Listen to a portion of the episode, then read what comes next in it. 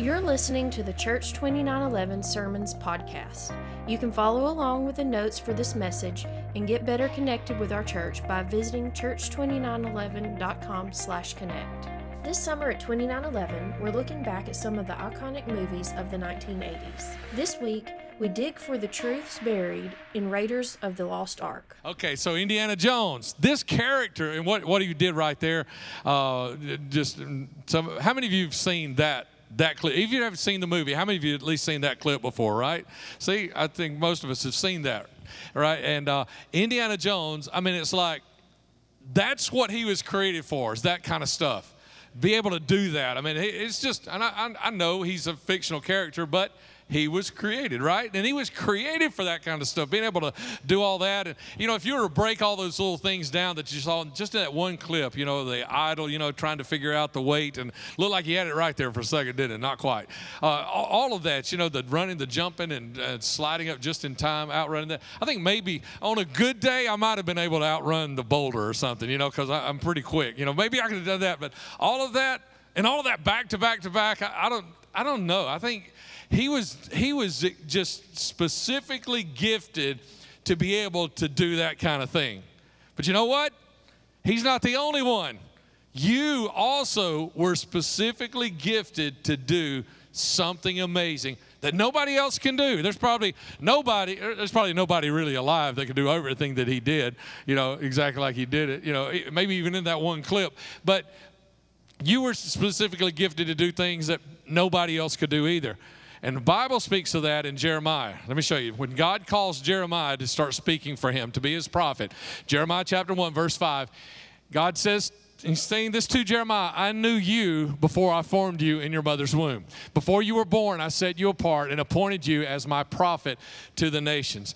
God says, before, before, before you were, you know, before you were even anything, you were something in God's mind. God said, I knew you before you were anything and before I formed you. I already knew you and I knew who you were. And, and, and I also appointed or, or meant that he planned and he put all this in motion that Jeremiah, you're going to be a prophet for me to all the nations. You're going to be this prophet. And so, so God didn't just give him gifts, God gave him specific gifts for specific things that he could do. So, you know, kind of like Indiana Jones was gifted for something that nobody else could do. So was Jeremiah. He was given this one thing to do. And Jeremiah's not the only person. You were as well. You and I both were. You know, uh, our 2911 scriptures, First Chronicles 2911, says, you know, God is sovereign. He, he owns everything, can make anything happen. Second Chronicles 2911 also tells us that, that He's chosen us to do it. So we don't just sit back and watch God, and God's actually, actually chosen us to be involved with Him. And, and in Psalm 2911, He gives us peace and strength to be able to do all those things. And Jeremiah 2911 says, he has an awesome dream for you. Now, where was that at? Jeremiah 20, Jeremiah 29 11. Yeah, that's, that's the one who says, Jeremiah, the same one right here, is the one that said that God has an awesome plan and he's speaking to all of Israel and he tells them, God has an awesome plan for us. So this one who, who hears at the very, very early in his life, when he hears that, that God has an awesome plan for him, he also finds out and he knows and he prophesies that God has a plan for all of you as well. And so we all have this awesome thing to do. But not all of us can be Indiana Jones. Oh, crud, you know, right? Right? Don't you wish? But all of us can. Uh, some of you say, well, good. I don't want to be an Indiana Jones, right? Some of, all of us can't be Indiana Jones. We've all got our specific things to do. But what we do oftentimes is we look at Indiana Jones and we say, well, he's the hero. He, everybody wants to be him, and he's the only one that's important. Nobody else matters. But that's not true. You know, just like Brent was saying, uh, Goonies last week when he was talking about Goonies, you know, that if this movie only had Indiana Jones in it, you know, it would it'd really be it'd really be boring after a while. You know, now some of you may not think that. Those of you who are Fast and Furious friends who think that, you know, you would probably think something like that. Uh, that it wouldn't be boring just have one guy running around all the time doing all crazy kind of stuff. But you know, my wife and people like her, they would definitely think that would be a horribly boring movie. And like Brent said, also, is he wouldn't live very long if he had been the only person in the movie. You know, because there were a lot of other people, and like Satipo, the, the guide. Uh, now he was also an opportunist. Okay, if uh, we did have to cut out one, little, I didn't have to cut it out, but it was a little gory for Sunday morning out of that clip just a moment ago. Some of you, some of you know uh, what we had to cut out, but he was he was the guide. Indiana Jones would not have even found that idol in the first place if it hadn't been for him. Or Jock, who is the pilot, just a few minutes after he jumps out of the way of the of the boulder, he is being chased by uh, all these natives, and Jock is the pilot, gets it cranked up. They fly out, and he gets him out to safety. Brody is the uh, the curator of the National Museum. He's the connection that helps Indiana Jones get a, a, a lot of the a lot of the um, the funding and the financing or the permission to go to all these places that he goes and and hunts for these artifacts artifacts. Uh, Marion, it, it, said in that clip in the trailer before I came out on stage, it said it said that that she loved him, and so it's kind of like she's portrayed as his love interest, but she's more than that. Okay, for those of you who know the movie, remember she had the relic. Without that relic that she had, they would have never found the ark that they were looking for. Right? And, and so, those of you, if you don't even know the movie, just just listen to me, believe me, okay? If it hadn't been for her having that relic, so she's not just the love interest. But let me let me pause there for just a moment because that's what I think we do.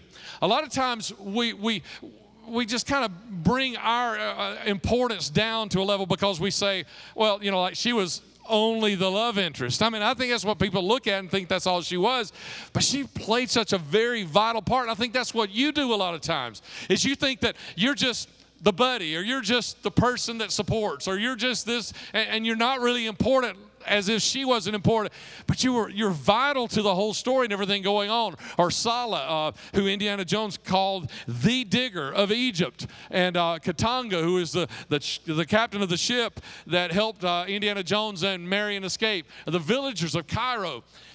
Indiana Jones comes comes down uh, down the road in, in, in Cairo in this in this big huge truck, and, they all spread out. They let him pull in, and in five seconds they completely hide this big truck. I mean, it goes from it goes from dust everywhere to, to now in less than five seconds. It looks like a market scene all over again. Next time you watch the movie, just watch that and count it. I dare you, because I did. I counted out and see in five seconds they they hid this huge truck. You know, they they had an ability right that was really needed at that point point. And even Belloq, who, who is the adversary of the movie. And, and uh, you know, we don't like to think about this. We don't, we don't like this part of life, but we need sometimes just a little we need just a little bit of adversary in our life. We don't think of that, but you know what? If we didn't have a little bit of trouble in our life, a lot of us never get off the couch. Amen? If we didn't have a little something we had to do, a lot of us never do anything. So we need some of that every once in a while. We need something that pushes us, something that motivates us, something that challenges us, something that says, hey, come on, there is something better than this. Because we didn't, we'd be happy. Most of us would be happy with what we've got right now. And so even Belloq, he was important. All these people are important. And, and, and you may look and say, well, that Indiana Jones, he was the hero. He's the guy. He's the big cheese. He's the important one. You may look at people like that in your life. You may look at people like that in your church, in your family, or at work and say they're the only ones that are important. But every one of these people are important because without them, Indiana Jones would not have made it very far in this movie. He would have died very early in this movie if it hadn't been for all of these people that are right there. They, they may not have played a huge part, it doesn't look like, but they all played an important part. And we do too, every one of us. Romans 12. There are several verses there, and we use them at 2911. Used them a lot over the years. We haven't read them in a long time on a Sunday morning, so we need to read them today, okay? Beginning of verse 6, Paul writes, We have different gifts according to the grace given to each of us. If your gift is prophesying, then prophesy in accordance with your faith. If it is serving, then serve. If it is teaching, then teach. If it is to encourage, then give encouragement. If it is giving, then give generously. If it is to lead, do it diligently. If it is to show mercy, do it cheerfully. Whatever it is, we've all been given something that we can do. Do you see yourself up there? Do you see yourself? Anybody, when we read through those, did you see yourself? Do you know where you are?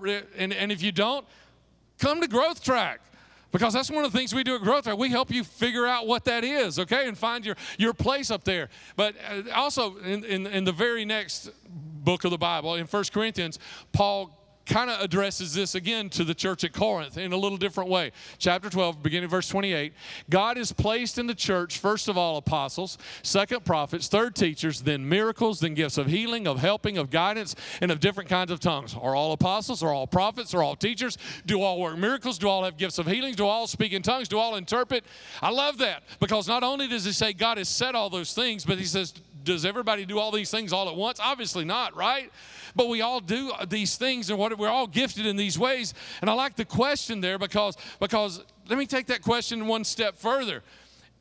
Like teacher, that's one up there teaching you know teachers i'm not talking about people that have that have the job of being a teacher or the vocation of being a teacher i'm talking about people who are gifted to be teachers you know people who are gifted to be teachers if you know two of them i, I guarantee you they teach differently, don't they? they? even, even though they're both gifted to be teachers, they're gifted in that differently. You see, understand? That, that's why, even though maybe some of you are teachers and some of you are givers and some of you are helpers and all those things, you still do it, do it differently or, or, or like the helpers. I mean, you know, really, we, we've got so many helpers around the church. I think that's one of the signs also that, that God is the one that does this. I mean, God is the one that gives us our gifts and passions. Because, you know, if it was just, if it was just luck or happenstance or just out of the gene pool how it all worked out, you know, it, it would probably be spread out pretty even. We'd have the same number of administrators as we had helpers, as givers, and all those kinds of things. But that's just not the way it is. It's when you look around, when you do gift inventories in churches, and, and anybody, any pastor, any church leader that's ever done gift inventory in their church, they will tell you that when you do that, you will find that you don't have very many administrator type, leader uh, type A personalities that are saying, hey, let's do this and this, and they want to guide and lead. And that's a good thing because, you know, if you have too many administrators and leaders in a group of people, you know what you've got? You're going to have war, you know, civil war, because they all know how it needs to be done, right? You ever been in the room with a whole bunch of administrators? You know what I'm talking about. And if you've got if you got an equal number of administrators and helpers, you know what you're going to do? You're going to kill all the helpers because that means you've only got one helper to help every administrator, you know? So you're going to kill all the helpers because they got to do all the work that the administrators are finding for them to do, right? So when you find out that there are more people gifted as helpers. A lot of times, those behind the scenes people, when you find that out, you know what that tells me? That tells me that God did this because He knows. You know, it's not just happenstance, but that God has gifted us in the ways that we need to be used. And here is something that is going to be life changing for you. If it hasn't yet happened, when it happens to you, this is going to be life changing. When you realize that the thing you are gifted to do is also the thing that you enjoy doing. You know, God is not trying to get you to do something you don't want to do. He's gifted you and given you passion for the same thing. It's just like my, my small group.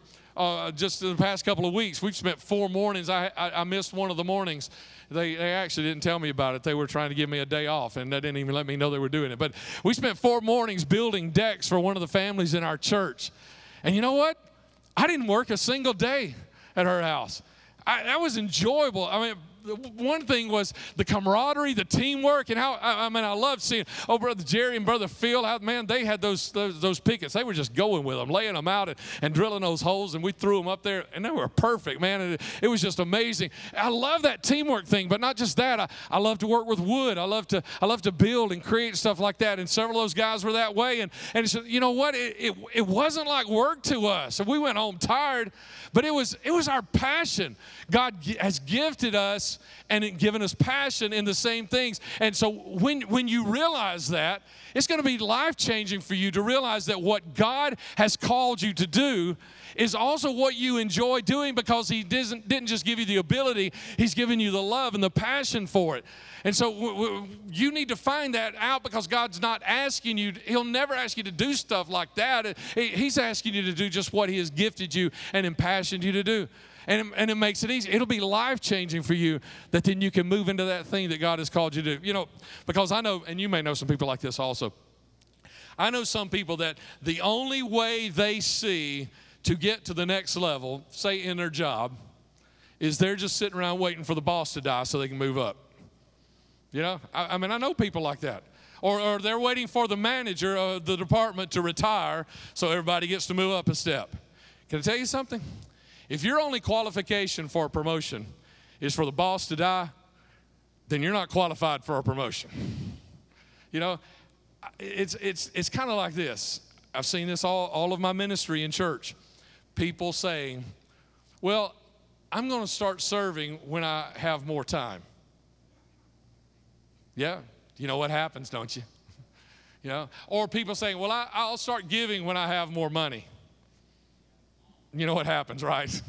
It's kind of like those people who say, Well, we're going to have kids when we can afford them. Boy, there's a big laugh over here. I don't know what's going on. This, this family. I, exactly. Come on, some of you. You know what I'm talking about. And, and you know, and I've, I've heard people say, let me, let me tell you this. Let me say it this way waiting to give or waiting to serve until you have more money or more time is like waiting to be friendly until you have friends. You know, and if you wait to be friendly to you you're never going to have friends. You've got, uh, isn't that what they say? To, to, to have friends, you got to be friendly. You know, so you got to do that. And so, so even, I don't know some of you thinking you're, gonna, you're never going to have the time. You know, and, and, and here's the thing that we learned. I mean, the Word of God tells us, doesn't it? Whatever you sow, that shall a man reap. Well, he's talking about money, is it? That's not what he says. He says, Whatsoever a man sows, that will he reap. So if he is planting good finances and good fertile soil, he's going to reap finances back from God because he's been giving. But if he is if he is sowing or if he is giving of his time and his effort and his if he is serving God in some way, he is sowing that, and that's got to come back to him, or God's word is a lie. Whatsoever a man sows, that will he also reap. You have something amazingly awesome to do for God.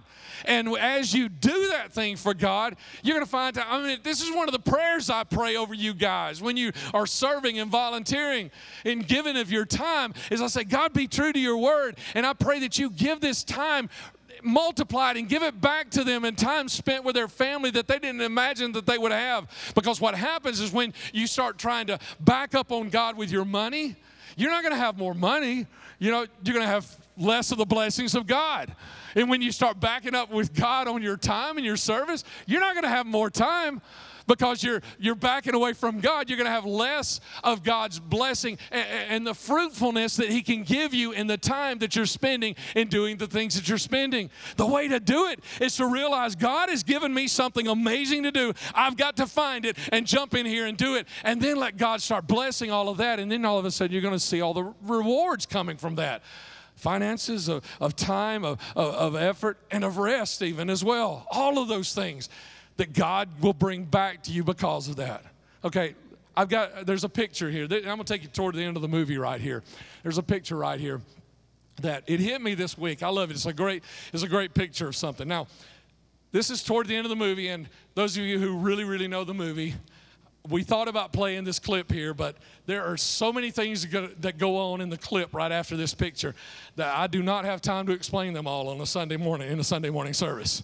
Those of you know the movie, you know what I'm talking about. There's some weird, there's some cool weird stuff though going on in this, but uh, that that you ought to see. But this is the Ark of the Covenant. Yes, we're talking about the Ark of the Covenant that Israel had you know, as they were going to the promised land that David had, you know, that Solomon had. We're talking about that Ark of the Covenant. And uh, in this movie, um, Hitler's Nazi. Hitler's got. I mean, he's looking for all these artifacts. And Hitler. I mean, he he, he didn't he didn't he believed in all kinds of of uh, power and and even occultic stuff and and it's like hedging his bets wanting to have everything he could you know it's like he was he was even chasing us down. So these are nazis up here you know that that are there with the ark. They've found the ark. They've they've recovered the ark. Indiana jones was actually the one that got them to it but now they've taken it from him. And they're standing there three of them looking in the ark. Okay now, now think about what they're doing. They're looking at the power of god they're looking at the presence of God. Now, this is not a good thing to do, uh, and uh, and the people of Beth Shemesh found that out, and this, the scripture reference is on is in the online notes online if you want to see that. Okay, they found out that's not a good thing to do. Is to try and look at the power and the presence of God. But here these three guys are. They're they're they're looking at God. Okay, they're just standing there, right? They're just standing there. And I thought, how man, that's an awesome picture of exactly what's going on in so many churches today, every Sunday morning, people just looking at God, just looking at Him. Uh, let me say this to you, okay? Christianity is not a spectator sport. God didn't intend on you to just look at Him. God didn't intend on you to come on Sunday morning and look at him, you know. But I think that's what we do a lot of times. We come and say, okay, God, what have you got for me today? You know, what's God going to do today? What's, what is God going to say through the pastor? What is he going to tell me through the songs that are sung, you know, and all those kinds of things? What's God, what's God going to say and do? And, you know, and, and listen, those things are important, and you need to hear what God's got to say. You need to, you need to listen and be moved by the, by the worship. You need to, all of that is important. But you don't come and sit and say, okay, what do you got, God? That's, that, God doesn't want us to just come look at Him. God wants us to have a relationship with Him. God wants to impact our lives. God wants to influence us. God wants to challenge us. God wants to, us to be wrapped up in Him, and, and He wants to be wrapped up in us. He wants it to all be about this whole relationship thing. It's, so it's not, it's not a spectator thing. You know, I see in the Bible, I see people moving, I see people acting, I see people praying, I see people preaching, I, I see people going, I see people doing, I see people working behind the scenes. I don't see people sitting around, okay, God, what you got next? I don't see, I don't see that in Scripture, but I see, I see it on a lot of Sunday mornings. The people coming and looking at it, okay, God, what you got? And, and you know, I, have also heard this, watched this a lot in my years of pastoral ministry. It's people that have taken two or three scriptures out of the Bible and used them as an excuse. That one that says, stand still, stand still, see sal- salvation of the Lord. And, and I've heard people say, so I'm just, I, that's what I'm doing. I'm standing, I'm standing still that God's going to show up and He's going to do something amazing. I want, I want to, in case you're, you're thinking that, I, I want to take you to I think there are three. I, I, can find three in the Bible. Three times where God says, stand still. Okay? I want to take you to those three because I want to show you something because I don't want you standing still until it's time to stand still. Because when it's time to stand still, something amazing is about to happen. But until it's time to stand still, we got to do what we got to do. Okay, so let me show you these three things real quick. The first one is the Israelites. And this is right after they're leaving Egypt. You know, they were in slavery for hundreds of years. And in Exodus chapter 14, verse 13, Moses told the people, Don't be afraid, just stand still and watch the Lord rescue you today. The Egyptians you see today will never be seen again. Now, I've heard people use this, but they use it as an excuse. Most of the people I've heard use this. I've used it. Man, I, have I've used that as a, as a promise. I've prayed this and said, God, I want what you promised the Israelites that day. This, this, this enemy that I'm facing today, I've been facing it and I've been facing it and I've been, and God, I'm, I'm, I'm ready for it to be gone. And I want you to give me the promise that you gave them. God, I want this enemy to be gone and gone forever. And I stood on that. You know, but if you're not careful, you say, that's, all, that's not all it is. There's a whole lot more going on. Now, let me tell you what these people had to get had to do to get to this place where God said, stand still, okay?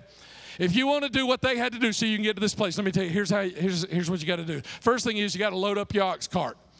With all the possessions you got, you got to load them on an ox cart. Now, I know most of us are going to have to have plenty of ox carts to load up all the stuff we've got, right? Load up your ox cart and then you've got to lead that ox walk 240 or 250 miles. That's how far they went from, from Goshen in Egypt over to the Red Sea. And they get to the Red Sea and they've gone all the way up to the border of the Red Sea, the edge of the Red Sea. They can't go any further. They have gone as far as they can go. Get this, hear it. They have gone as far as they can go before they hear God say this. And now there's an army. Uh, Pharaoh has decided, no, I don't want you to go. And so now he sent his army out to come get them. Now they are trapped between the army and the Red Sea. We can't go anywhere. Moses, what are we going to do? You got to do something as God brought us out here to die. And God speaks and says, don't be afraid, just stand still and watch the Lord rescue you today. They had a lot they had to do to get to this place. It's not about opening your Bible and say, okay, God, what you got for me? Stand still and see the salvation of the Lord. There's a lot more. Go- You've got something to do.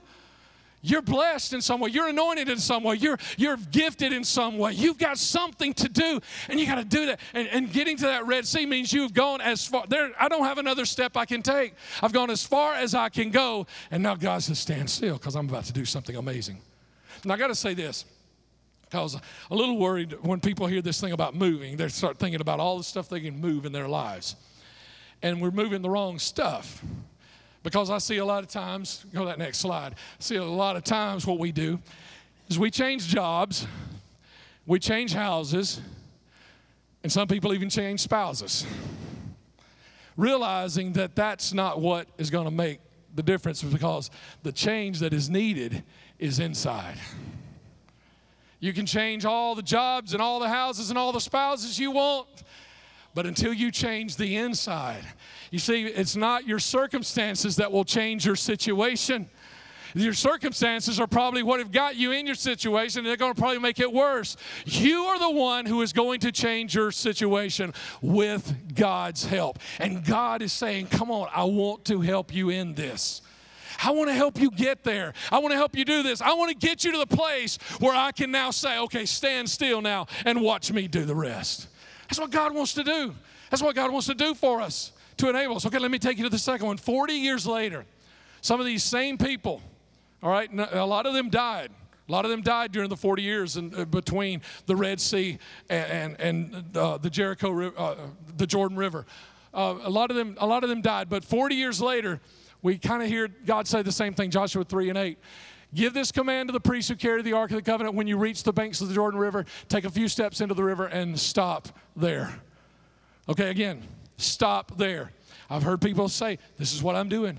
I'm stopping. I'm waiting on God. He's about to open the promised land to me. But you got to remember, they did a whole lot before they got. Did you hear me say 40 years? 40 years they went. Now, I'm praying, God, please don't let that be our lot that we got to wait 40 years to hear you say, stand still. You don't. You don't. Most of the people that waited that long, they actually died in the wilderness. This was a younger crowd. So you won't have to, but that's up to you. How long do you want to wait? Until you get ready to do the things that you need to do. You see, here, here's what they did is they, they travel this and they get all, all those 40 years and they get to the Jordan River. They're right, the promised land is right across the river. They can see it now. That place that God called a, play, a land flowing with milk and honey. The place that he promised them forever and forever and forever. That place that would always be theirs and is today still theirs. I don't know if y'all looked at a map lately or not, but Israel is still right there on the map on that other side of the Jordan River. You know, that God promised. It. They're, they're looking at it and they're standing right there. And that night, God says, God says, I, I want the priest to go out and do this. Instead, tomorrow this is going to happen. And you're going to stand still. And I'm going to, I'm going to open the promised land up to you. So what they did is that night they also had to purify themselves. Now, they had to go through some ritual stuff that is Old Testament and it's been changed in the New Testament because it's been fulfilled through Jesus Christ. And we don't have to kill all those goats and lambs and all those things and sprinkle blood and water everywhere. We don't have to do it. Jesus Christ has already done that for us. So you know what it really means to us when we talk about purification? It means we need to pray about some stuff. Come on, you got any unrepentant sin in your life? You got anything that you hadn't talked to God about? Purify yourself. That's what he, that's what the the the the, uh, parallel is for us in the New Testament church that we are. Is that we need to we need to deal with some things. Make sure that we're standing right with God. That that we've we've uh, wronged anybody, we go back and we fix that. If we've stolen from anybody, we go back and make that right. If we've hurt anybody, we go and apologize. And whatever is between us and God, that we fix that. And then they got up the next morning. The priests got their robes on, got them on just exactly right. All the people got dressed. The priests went over, they picked up the ark, they went over to the edge of the Jordan River. And if they had stopped there, they wouldn't have had the promised land. Because God said, take a few steps into the river. You see, here's what some of you need to be doing you need to take the step that has not been taken. Some of you know exactly what not what I mean, but what God's Spirit means right now because you know something you need to do that you hadn't done. You know, something that you need to take care of, something that you need to handle, someone you need to talk to this afternoon. Take that step because when you take that step, that, it may be that you're right, right at the edge of the opening of the promises before you, and all you got to do is take that one last step that has not been taken, and God's ready to say, Okay, stand still now and watch me do my work. What an amazing day that's going to be when you hear that, right? What an amazing day. Third, third time that I've seen this in scriptures in Chronicles. First Chronicles, chapter, I'm sorry, Second Chronicles, chapter 20, verse 17. God says, But you will not even need to fight. Wow, I won't even have to fight. He's talking to an army here, really. Take your positions, then stand still and watch the Lord's victory. What's going on here is the kingdom of Judah God's people, they have three armies bearing down on them. And God says, You're not even going to have to fight. And I've heard people, I've heard people say it that quick and say, so that's what I'm standing on. I don't even have to fight. that's, that's not what happened here. They, they did more than just find out there was a problem and then hear God say, just stand still. Because when they heard there were three armies, you know what they did? They went to prayer. Have you prayed? If you hadn't prayed yet, man, that's one big step you're not taking. But then they fasted. And it wasn't just a couple of people that fasted, the whole country was called to a fast by the king. Now, fasting is a prolonged period of time of doing without food because of some situation in your life that you've got to have God help you with. That's basically what fasting is, okay? And the king called everybody to fast. He said, Man, we're about to be overrun by three armies, so everybody fast and pray and seek after God. And then the next morning, you know what they did? They heard this, but you know what the next morning, before they actually got to the place to stand still? That next morning, the army got up. Now, they just heard you're not going to need to fight. But the next morning, the army got up and they put on their armor. They put on their, their, their, their fighting clothes. They put on, you know, their sidearm, their, their sword, their weapon. They, they got their, their shields, you know, whatever it is that they, they carried into battle normally, they did, just as if they were going to fight. But it wasn't just them the choir also got ready. The choir got ready, they put on their robes or whatever it is they wore. And because God had told the king, You're not going to have to fight, he said, Well, if we're not going to have to fight, let's put the choir out in front of the army then. And well, let's let them go forth praising and worshiping God. And so here's what they sang they sang, Give thanks to the Lord, for his love endures forever. Give thanks to the Lord, for his love endures forever. Can you get this picture? They are walking into the mouths of three armies that are invading them, and they're singing, Give thanks to the Lord, for his love endures forever. Let me tell you something. Anybody can sing after the battle's over. Anybody can worship God after He has already given you the victory you need. But this is about attitude right here. Can you worship God when the enemy is still threatening and cursing you and threatening to destroy you? Can you still worship God when the adversary is still in your face? Can you still worship God when you know that all you've got are some promises and you don't see any sign of the promises coming to pass yet? Can you worship? That's the question right here. Because if you want to get to the place where God says, okay, now stand still and watch me do something amazing. You're gonna have, you're gonna have to take some actions here. You're gonna have to have some change of attitude. You're gonna have to have some movement right here. Let me. I, I want to ask somebody. I, I want. I want. I want help some help right here with this message. Is there anybody in here that you have ever heard God say, "Stand still," and then you watched Him move? Raise your hand. Has anybody here that's ever had that happen? I've got my hand up because it's happened to me several times. But it didn't happen the first day I found out I had a problem because I had something to do. I, I had some place to serve, or I had some place to give, or I had something I had to fix. I had something I had to change. I had something I had to do. My prayer for you is you get to the place where you hear God say, Stand still and watch me because I'm about to do something amazing. But until you hear Him say that, then you get up, rise up, dress, load the wagons, and keep on walking. I fully believe, with everything within me, in God, I believe somebody needed to hear that today. That's what you needed to hear.